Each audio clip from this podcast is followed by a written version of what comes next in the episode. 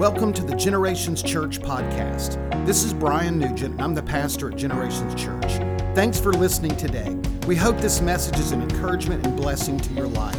For more information about Generations Church and its ministries, check out our webpage at gctlh.org or follow us on Facebook, Instagram, YouTube, and Twitter.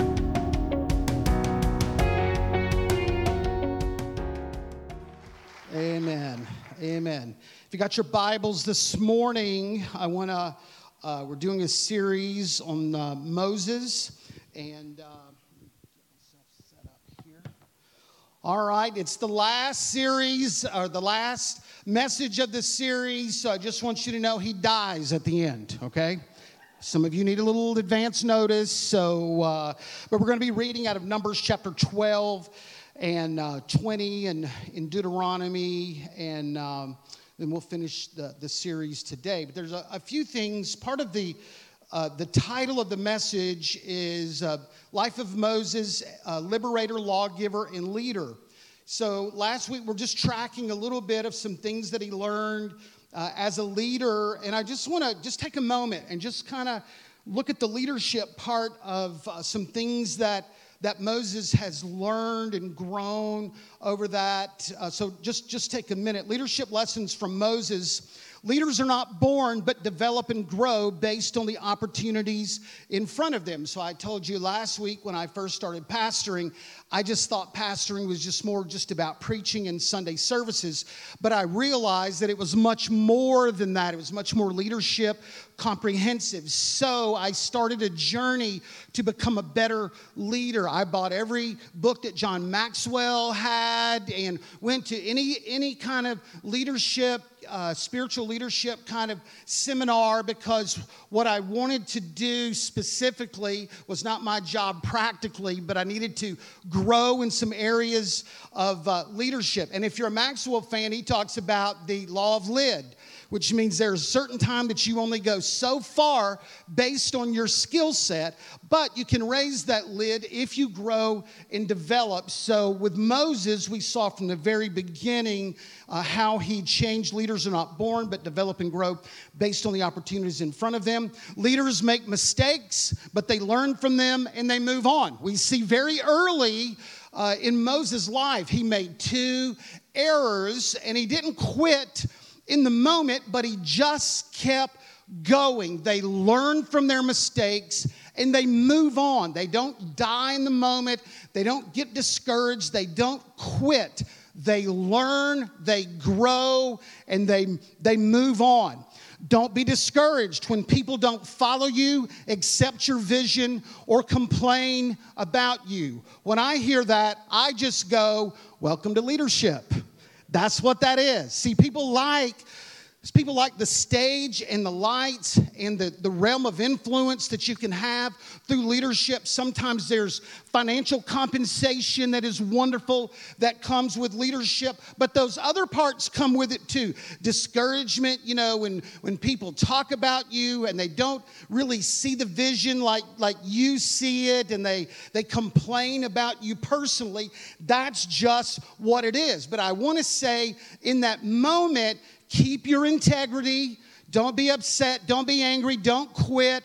Be reminded of your call and while you are in that particular moment and keep going. But some of that is just part of leadership and it will never change. Relationships come first, vision comes second. Moses goes to the Hebrews who've been slave for 400 years and go, "Hey, do you want to leave? Let's leave." And they all said no. Why would you choose slavery over an opportunity to leave Canaan? Because they did not know him, okay? They did not know him. But over the period of time, Moses got to know them. He saw God, they saw God move in his life through the plagues. God surfaced uh, him to their hearts. So I want to say, influence takes a little time, all right? Let people get the opportunity to know your character, see your experience, understand your competence, and they will follow you. So sometimes we want to start vision first, let's go. But leadership says have a little buy in, take a little time, invest in the relationships, and when you do, people will follow you. Another thing from Moses a spiritual leader should be a great intercessor and a person that knows the Bible we see not just Moses as a leader, but we see him on multiple occasions as he prays, as he builds altars to worship.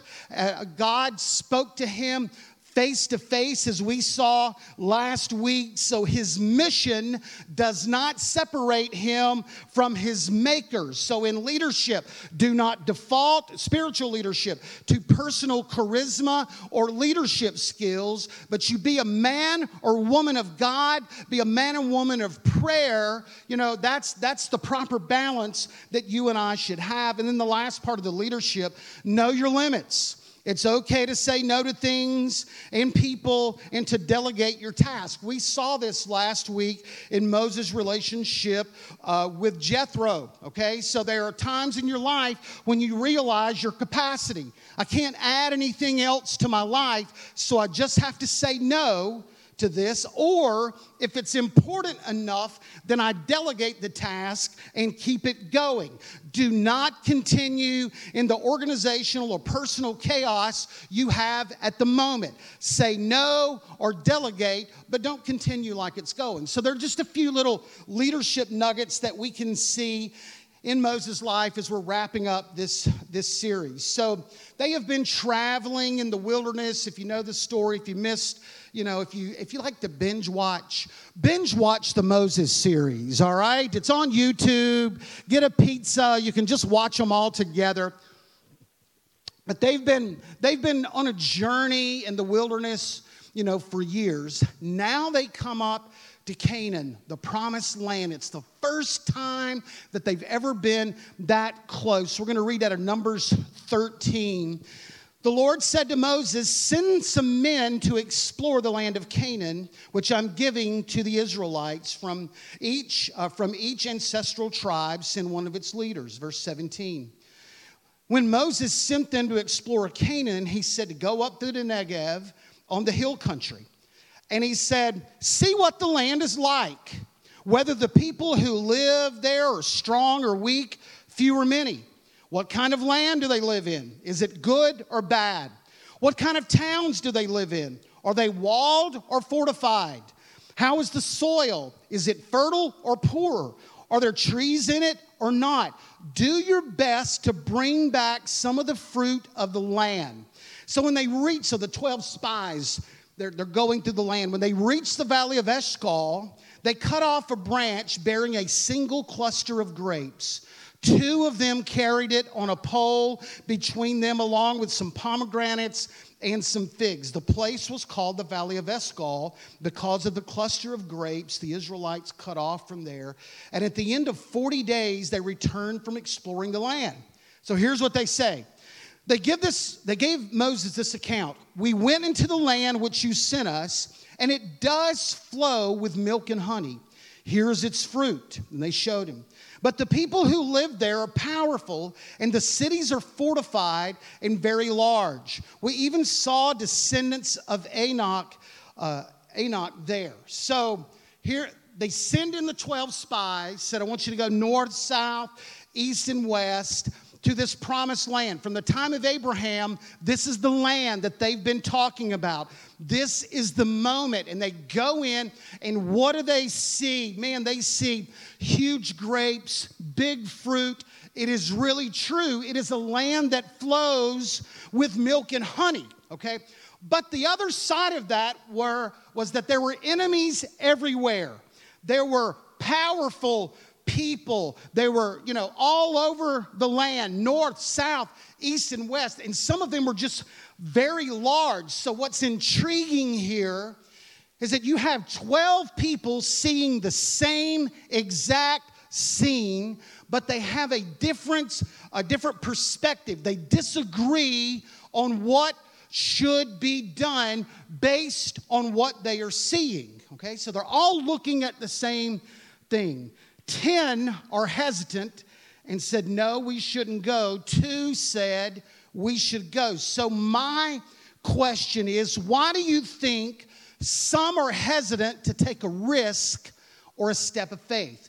Why do you think some people are hesitant to take a risk or a step of faith? Now, I, I have a, a couple of thoughts here. One is, is practical in nature. Failure in your past will predispose your thinking to failure in the future. So sometimes when we've had a failure in the past, our confidence is shot. You know, we're just, we, we've lost our self confidence, we've lost our spiritual confidence. We, we now embrace a mentality of failure and we remember it well. So sometimes failure will stop you from going, failure, you know, in the past stops you from going forward in the future. It provides a convenient excuse for you not to try anything that has any challenge or any risk with it, okay? One of my favorite movies is Rudy okay? Now, he went to Notre Dame. I don't like that, you know, but I can't change history, all right? But Rudy had all kinds of challenges in his life. You know, he, he wasn't big enough for Division One football. He didn't make the grades. He was turned down multiple times. And if you saw the movie, listen, if there's one thing that you can say about him, this guy never gave up. He never gave up. So it was a no. Can't get in Notre Dame, you know, but I'm going to go to community college. He tried over and over again. Listen, sometimes people take an initial failure and they just stop, you know, but there's a time, you know, there, there, there's a time that, you know, that we don't need to let failure of the past, you know, just own us for the future. Listen, one failure in your past does not predict a lifetime of failures. One failure in your past does not predict a lifetime of failures, but what it will do is ensure a lifetime of missed opportunities. All right?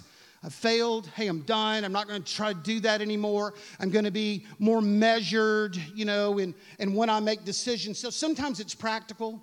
If you failed in the, uh, in the past, there's a mental predisposition that you will fail in the future. Sometimes it's theological. We assume that if there's a challenge or risk, then it must not be God's will. Have you ever read the Bible? You ever read the Bible? All right. I mean, was was Peter tanning on the beach when he learned, you know, about faith? No. There was a there was a violent storm. Peter's in the boat. And in the midst of all of that, man, he takes his he takes his feet and he steps he steps on the water. David, man, was he, was he just a shepherd? How did, he, how, how did his leadership skills be honed? Was it just in the pasture? No, it was in the shadow of Goliath, shining up those five stones. So sometimes we assume that if there's challenge or risk, that God may not be in it, but I say just the opposite. God wants to prove himself faithful to you, and he'll walk through, walk with you hand in hand with whatever that challenge or risk may be.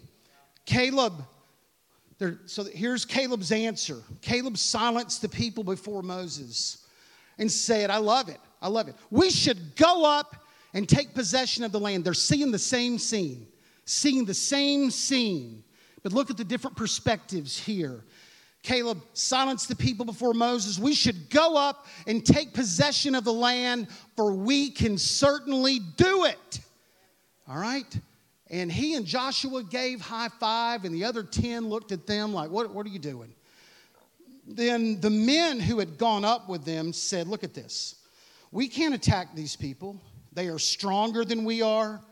They are spread among the Israelites a bad report about the land that they had explored. And they said, The land we explored devours those living in it. All the people we saw there are of great size. Look at this. We seem like grasshoppers in our own eyes, and we look the same to them.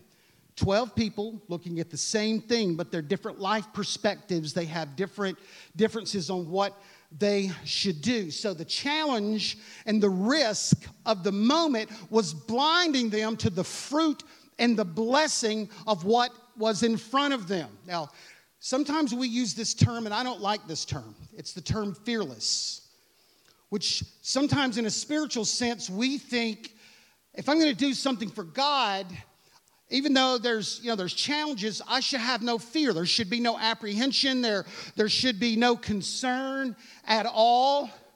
I don't like that term. I like the term courage. I like that better courage assumes that there's going to be risk and there's going to be challenge but in the midst of that the challenge i'm going to go ahead and move anyway. So I want to say to you vision and courage, risk and faith, they all go hand in hand. Don't be fearless, be courageous. Now, some of you, You've, you've had a life dream. You've had something you wanted to accomplish with your life, and you're looking on a scene and, and you're going, man, is this God's promise for me? But you see all kinds of, of obstacles in the way, and man, you've backed off or you delayed. And I just want to tell you this morning that that could be your promised land. There's, there's, there's, there's no uh, uh, adversity free risk or challenge. So I want to say to you, possess the land. Know the challenge and possess the land. I want to say to the graduates this morning, it's a great story. There's going to be a life filled with challenge for you, and you can't back away every time there's, you know, something that, you know, that we're, we're, we're not sure about. One of my life verses that I love is this out of Ecclesiastes If the farmer waits for the perfect day, he will never plant. If the farmer waits for the perfect day, he will never plant. So there are times in your life that there are risks, there are questions, there's apprehensions. And are, are we going to let that always rule everything that we want to do for God? Or are we just going to be uh, courageous and go, yeah, there are challenges out there before me, but with God's help, I'm going to possess the land. So I want to say, possess the land to you this morning. All right? Another uh, story in Moses' life that I think is really, is really important. Numbers 20, as we're kind of getting to the very end. It says, In the first month, the whole Israelite community arrived at the desert of Zin, and they stayed in Kadesh. There, Miriam died and was buried. There was no water for the community, and the people gathered in opposition to Moses and Aaron. They quarreled with Moses and said, If we had only died when our brothers fell dead before the Lord. Man, what a great, hopeful group that is. Why did you bring the Lord's community into this wilderness eh, that we and our livestock should die here? Why did you bring us up out of Egypt to this terrible place? It has no grains or figs, grapevines or pomegranates, and there is no water. Moses and Aaron went from the assembly to the entrance of the tent of meeting, and they fell down, and the glory of the Lord appeared to them. The Lord said to Moses, Take the staff, and you and your brother Aaron gather the assembly together, speak to that rock before their eyes, and it will pour out its water. You will bring water out of the rock for the community and their livestock to drink. So Moses took the staff from the Lord's presence. He and Aaron gathered the assembly together in front of the rock, and Moses said to them, Listen, you rebels. Must we bring water out of this rock? Then Moses raised his arm and struck the rock twice. Water gushed out, the community and the livestock drank. But the Lord said to Moses and Aaron, because you did not trust in me to honor me as holy in the sight of the Israelites, you will not bring this community into the land that I give them. These were the waters of Meribah, all right? So it seems like Moses has a little issue with temper and anger, okay? So when you hear that, you don't, when you hear that word, you don't always immediately go back to Moses' life, but he's got this track record of kind of this hot temper. If you'll remember, very early in Moses' life, when he saw uh, an Egyptian soldier beating a Hebrew, Moses jumped on him and he just didn't stop the fight. He killed him, buried him in the sand. Uh, Moses, uh, excuse me, Exodus 11, when Moses is with Pharaoh and he's having this discussion, it says Moses left hot with anger. And that's a quotation. Exodus 20, Moses comes down from Sinai and he's got the two tablets, the Ten Commandments that God had written with his finger. And he gets so upset with what he sees them doing, he throws the tablets down. Is he crazy? I mean, you throw the tablets down that, that God had made. So here they are They've been wandering for several de- wandering in the desert for several decades. And they're still hearing this same thing, still complaining. I mean, what I just read to you, we've heard numerous times. They're blaming Moses. They're still talking about Egypt.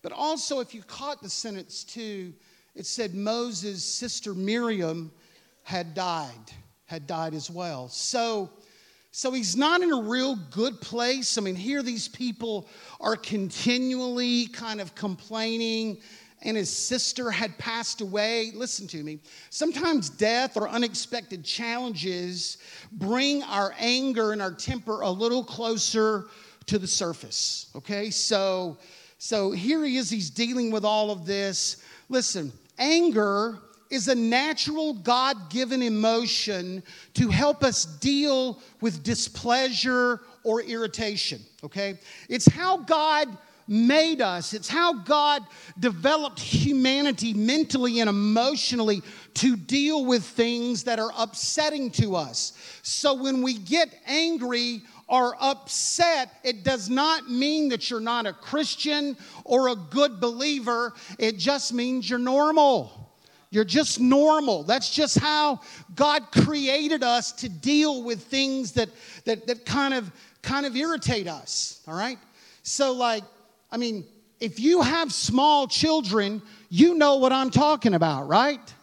That, that moment that you are, are, chal- or, or confronted with your humanity.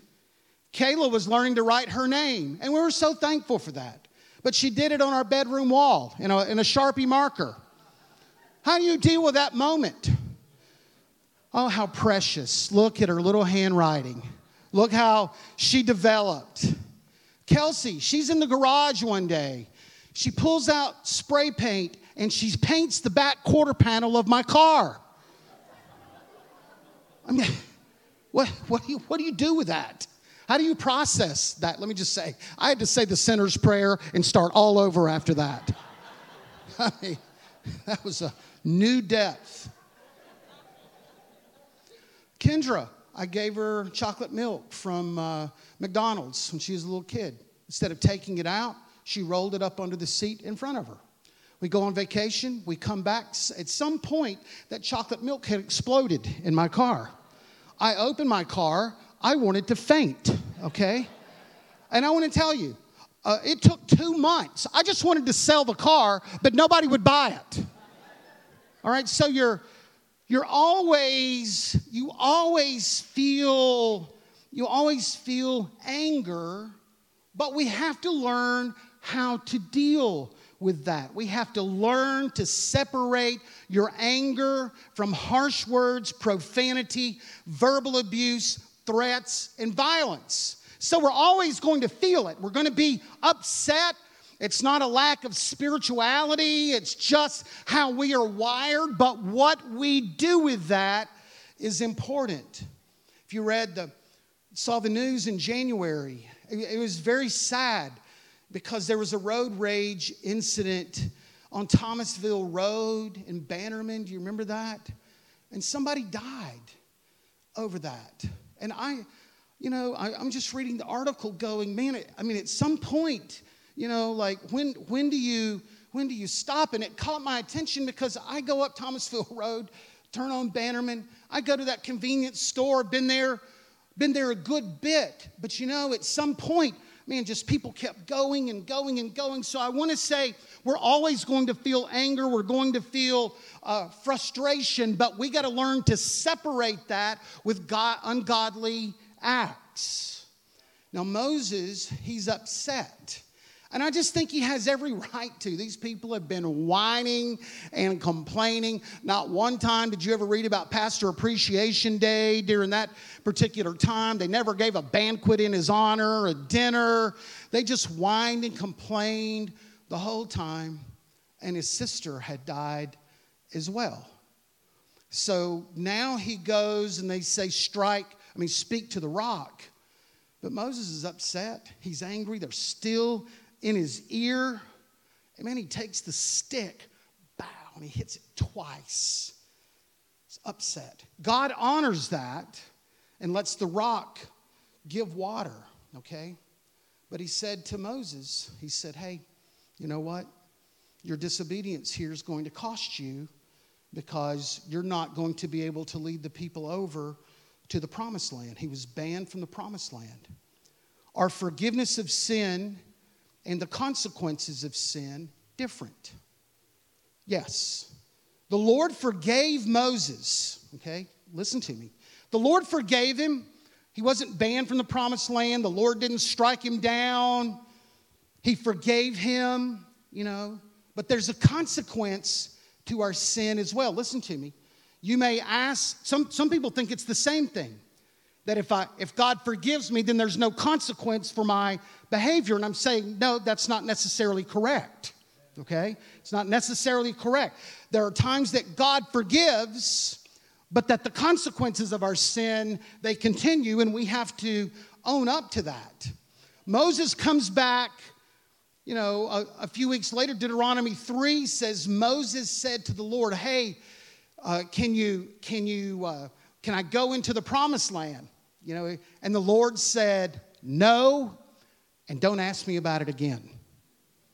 It's closed issue. It's a closed, it's a closed issue.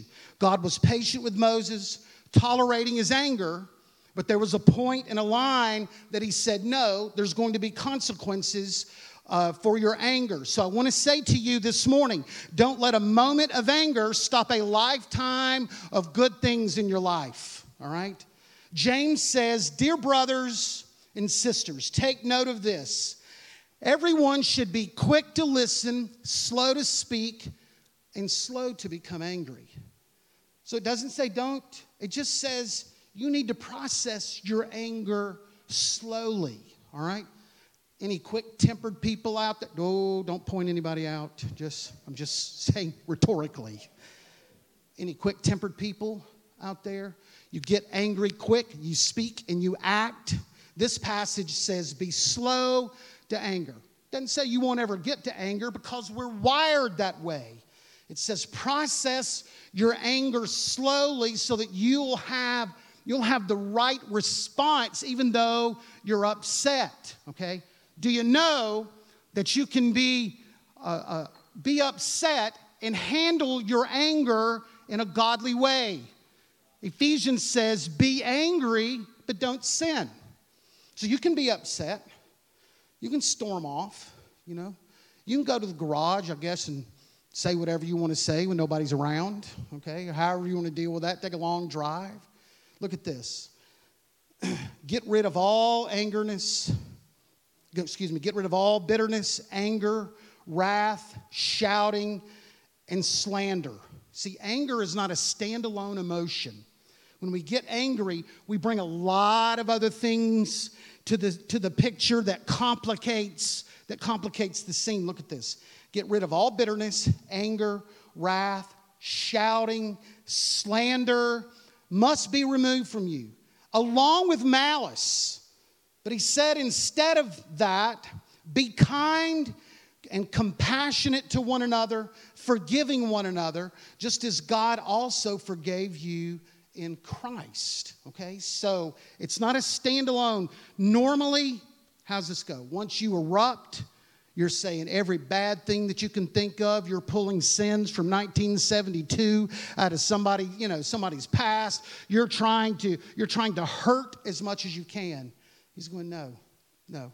You get rid of that other stuff. Be angry, be upset with certain things, but it's how you handle that that it's important. And it cost Moses.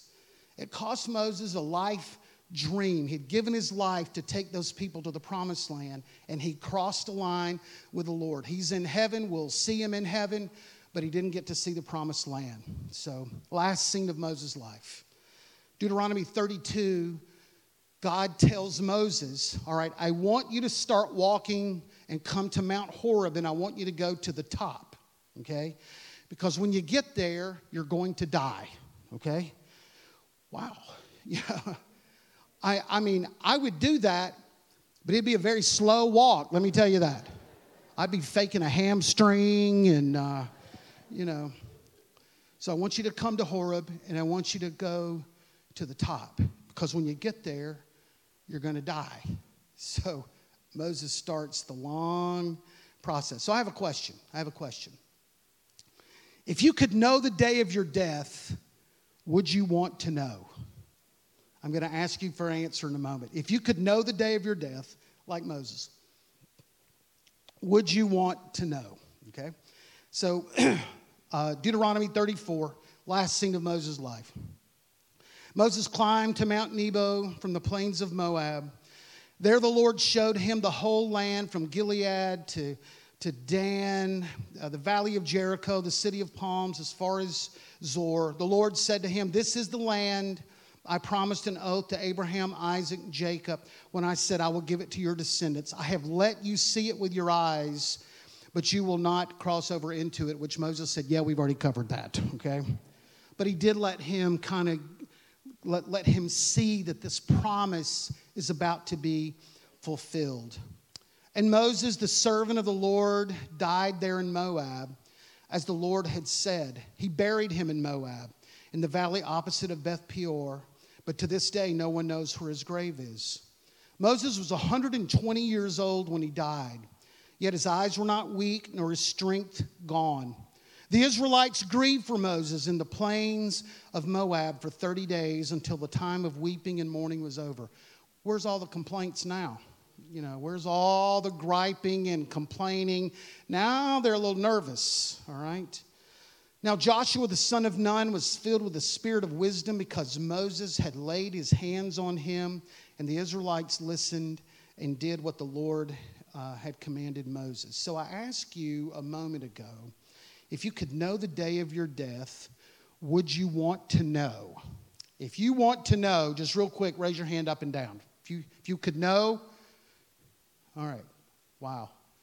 Everybody else is like scared like me. I don't want to know. I don't want to know. It, it would bother me if I knew when I was going to pass. You know, I'd be crying every Christmas. I've only got 12 more Christmases. You know. Becky, spend on the girls. I've only got, you know, I, I think it would mess me up. So, uh, but they, it's funny because there were only maybe 10 or 11 people that kind of raised their hands that I would want to, uh, I would, I would want to know. I don't. I don't. All right. Uh, can I just say to everyone, there's a time that it's all over for us. Okay.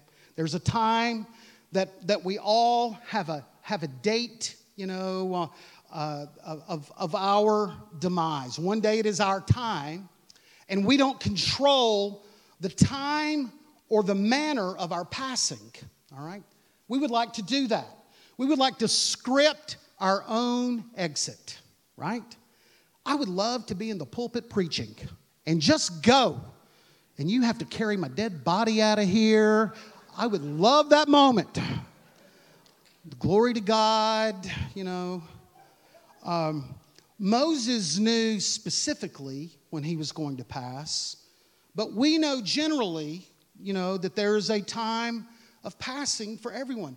But it said Moses, he was still strong, his eye wasn't dim. So sometimes we think if my health is good and I'm young, that I'm insured many, many days. And I say to you, not necessarily, okay? No man knows the time of his passing or the manner of how uh, he or she would pass. But there's usually, when we think about death and passing, there's usually three questions people ask before they die what's going to happen to me after I die?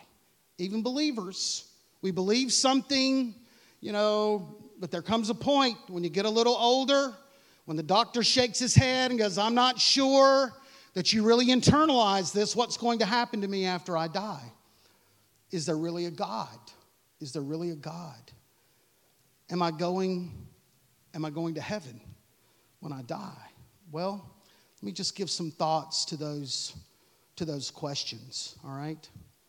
What's going to happen to me after I die? Well, you're going to live on forever, okay?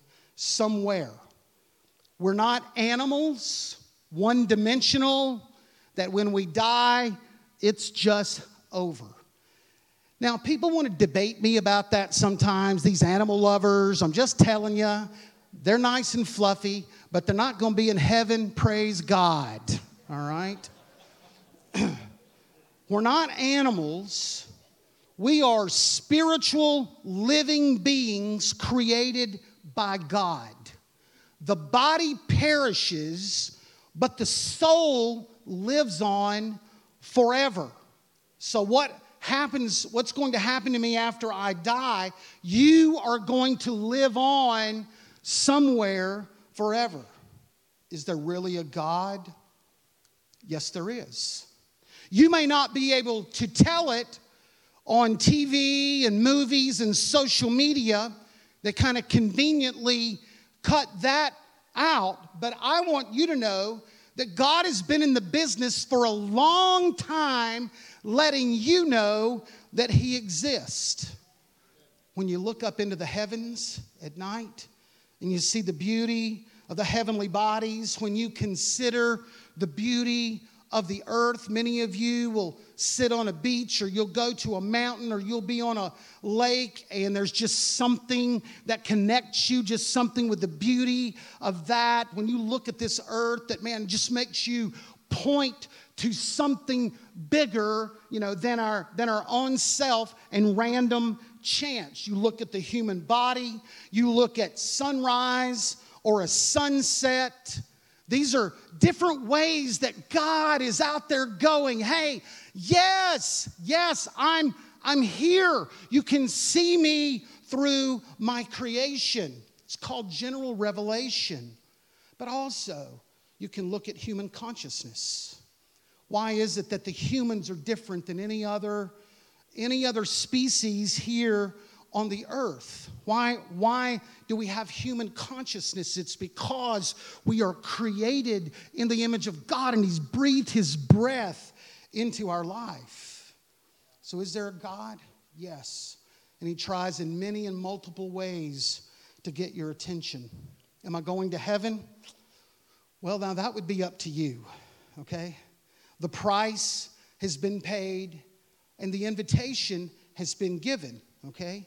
So, probably everybody here this morning, this is not your first time in church. You're aware of salvation, you're aware of, you're aware of God, but have you kind of accepted that invitation and that gift? Are you living just in the knowledge of a relationship with God, or have you really stepped personally and individually into that relationship? There's one verse, and it's so simple, probably everybody here knows it but it will answer those three questions that I just mentioned. For God so loved the world, he gave his one and only Son. Whoever believes in him will not perish, but have eternal life. Okay? All three of those questions are answered in that one simple verse there is a God there is eternal life, and we can all live in, in heaven in the glories of God if we accept the price that was paid on the cross with the person of Jesus. You know, so Moses, he goes up. I don't know how it happened, but Moses breathes his last breath. There's a day that you and I, we all breathe our, our, our last breath. Brent, worship team, you can come you know. But there's one other, there's a word that I want to give you just to kind of think as we're talking about this last chapter of Moses' life and its legacy. Legacy. What we leave, what we leave behind. All right? Because we think legacy is connected to bank accounts and stock portfolios. All right? But actually, that's very shallow when it comes to legacy. It's about how we've impacted and what we are leaving in the lives of other people. So, questions about your legacy. What do you want to leave behind? How do you want to be remembered? What spiritual values do you want to leave with others? What reputation do you want to have? What is the key theme that you would want to hear at your funeral or words etched on your tombstone? Is your family being impacted by these spiritual values? Sometimes we carry values in our heart. They're not even values, they're just hopes. Okay, but we're not impacting our family in these areas. Is your family being impacted by these spiritual values? Are you living in a way now that represents those values. Okay? Is the way you're living now really, are you handing, actively handing off that particular legacy? It's so we shortchange everyone if we just think it's about bank accounts and stock portfolios. That's my legacy. But spiritually, you've been empty or you've been distant. It's a legacy you know, it's a legacy that'll only last as long as the financial paperwork is there. All right? We want to leave more. We want to leave more. We want our values to help guide and lead and be a blessing long after we have departed. So it's not about bank account. Those things are helpful. It's not about, you know, your estate. I mean, I'm I'm going to have three son-in-laws one a day. I'm not leaving them any money. They're on their own. I'm going to have my debit card in my hand the whole way out. I'm gone.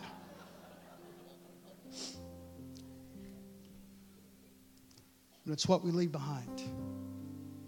And the ultimate legacy is about your own heart, your own heart, your own relationship with God. God said to Moses, Come up here it's time. We don't always have that luxury. So we just live every day with the hope, you know, that I'm, I'm ready. I'm ready.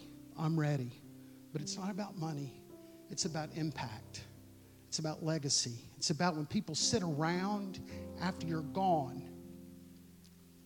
they tell stories about you, stories of your values, stories of your prayer times, stories of going to church. Man, those are that's a that's a legacy that's much greater than any dollar that you can leave behind. It's a legacy of faith. Every every parent, every parent of small children building that building that legacy, that spiritual legacy in your in your own in your own life, in your own family is important. And here's the last verse kind of Moses' funeral. Since then, no prophet has risen in Israel like Moses, whom the Lord knew face to face. His first value, man, he was he knew the Lord. He did all those signs and wonders the Lord sent him to do in Egypt, to Pharaoh and all the officials in the whole land. No one has ever shown the mighty power or performed the awesome deeds that Moses did in the sight of Israel end of his life. Not a bad way to go out. But the first part was this thing was personal with him, not just what he did, but it's, it's who he was. He, he knew the Lord. So this morning, if you're here, if you're here today, maybe you walk in the knowledge of the church. You walk in the knowledge, man, you could tell certain things about the Bible, but maybe maybe you've never really made it personal to your own life okay? Accepting Jesus, opening your heart up to the Lord, and, and really becoming a follower of Jesus. Today's your day. Or if you've walked away from the Lord, some of the stories that I'm telling are not far from you. I quote John 3 16, you know most of it. But yet, for whatever reason, you've strayed. Hey, this is the moment. This is the moment that we can bring it all back together and come back. And I like to phrase it this way if you do three things, then God will do three things. If you do three things, admit that you need God in your life, believe in what Jesus did for you on the cross, and if you confess your sins before Him, if you'll do those three things, then God will do three things for you. He'll give you forgiveness of sin, He'll wipe it clean, He'll give you a new life. So you go, hey man, I really messed myself up. Well, you know what? When salvation begins, a new chapter begins to be written in your life. It says, old things are passed away, all things become new. And He gives you eternal life as well. You don't have to worry.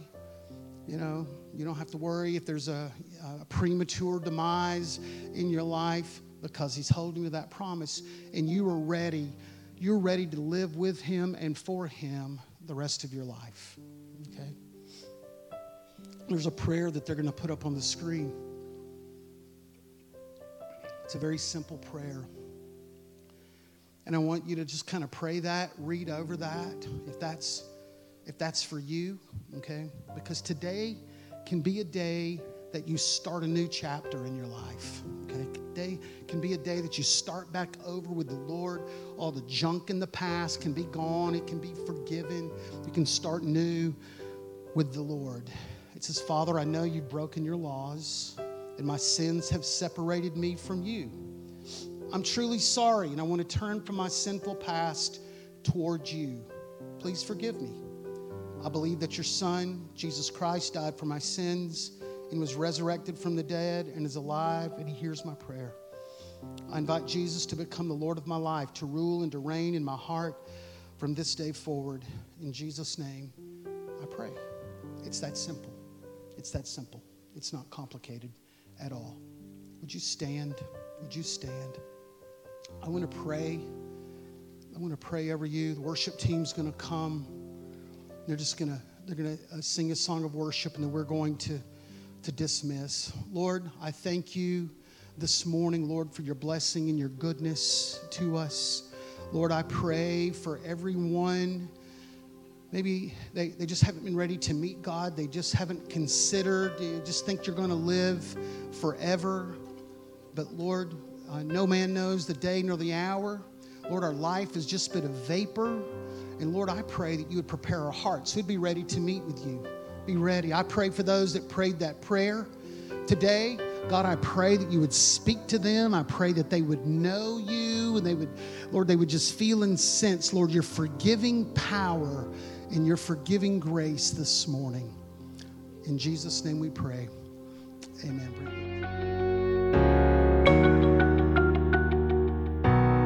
Thank you for listening to the Generations Church podcast. We hope you enjoyed the message today and pray God's greatest blessings on you. For more information about Generations Church and its ministries, check out our webpage at gctlh.org or follow us on Facebook, Instagram, YouTube,